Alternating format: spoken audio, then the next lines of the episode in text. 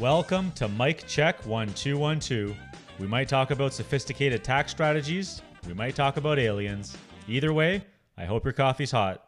10 assets that are taxed when you pass away that you probably didn't know were going to be taxed. Number one, corporately owned real estate.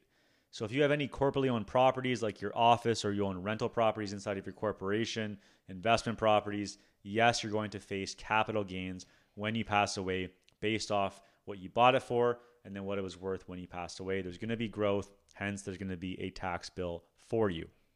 And number 2 is corporate investments.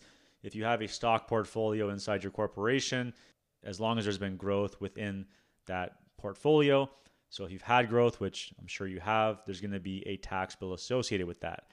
Number three is any retained earnings you have left over. So if you pass away and you're closing the corporation, you got to take all the assets out. If you have cash sitting in there, there's going to be a tax bill on that too.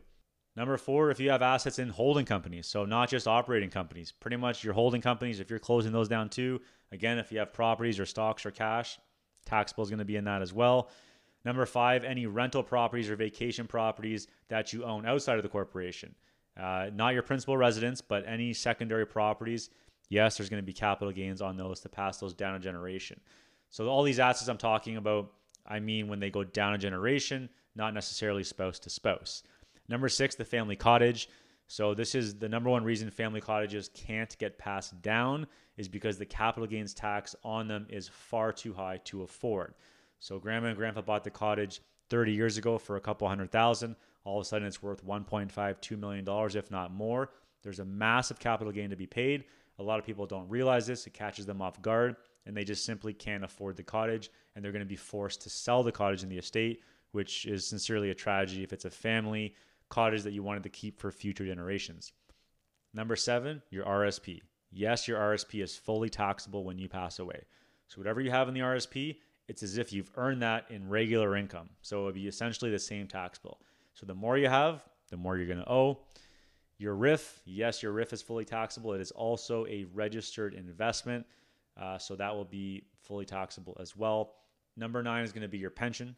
If you have no eligible beneficiaries and you are basically looking to pass this down to your children, pensions will be fully taxable. And then number 10, non registered investments. So if you have just stocks, uh, outside of your RSP or TFSA, uh, yes, any growth on that will be considered capital gains and that will become taxable. So, sorry to be the bearer of bad news, but these are 10 assets that are going to be taxable when you pass away. So, plan for it. Uh, plan for it now. Don't let your family and executor deal with it uh, when it's too late. Thank you for listening. I sincerely appreciate it. It looks like your coffee's getting a little cold. You might want to go heat it up.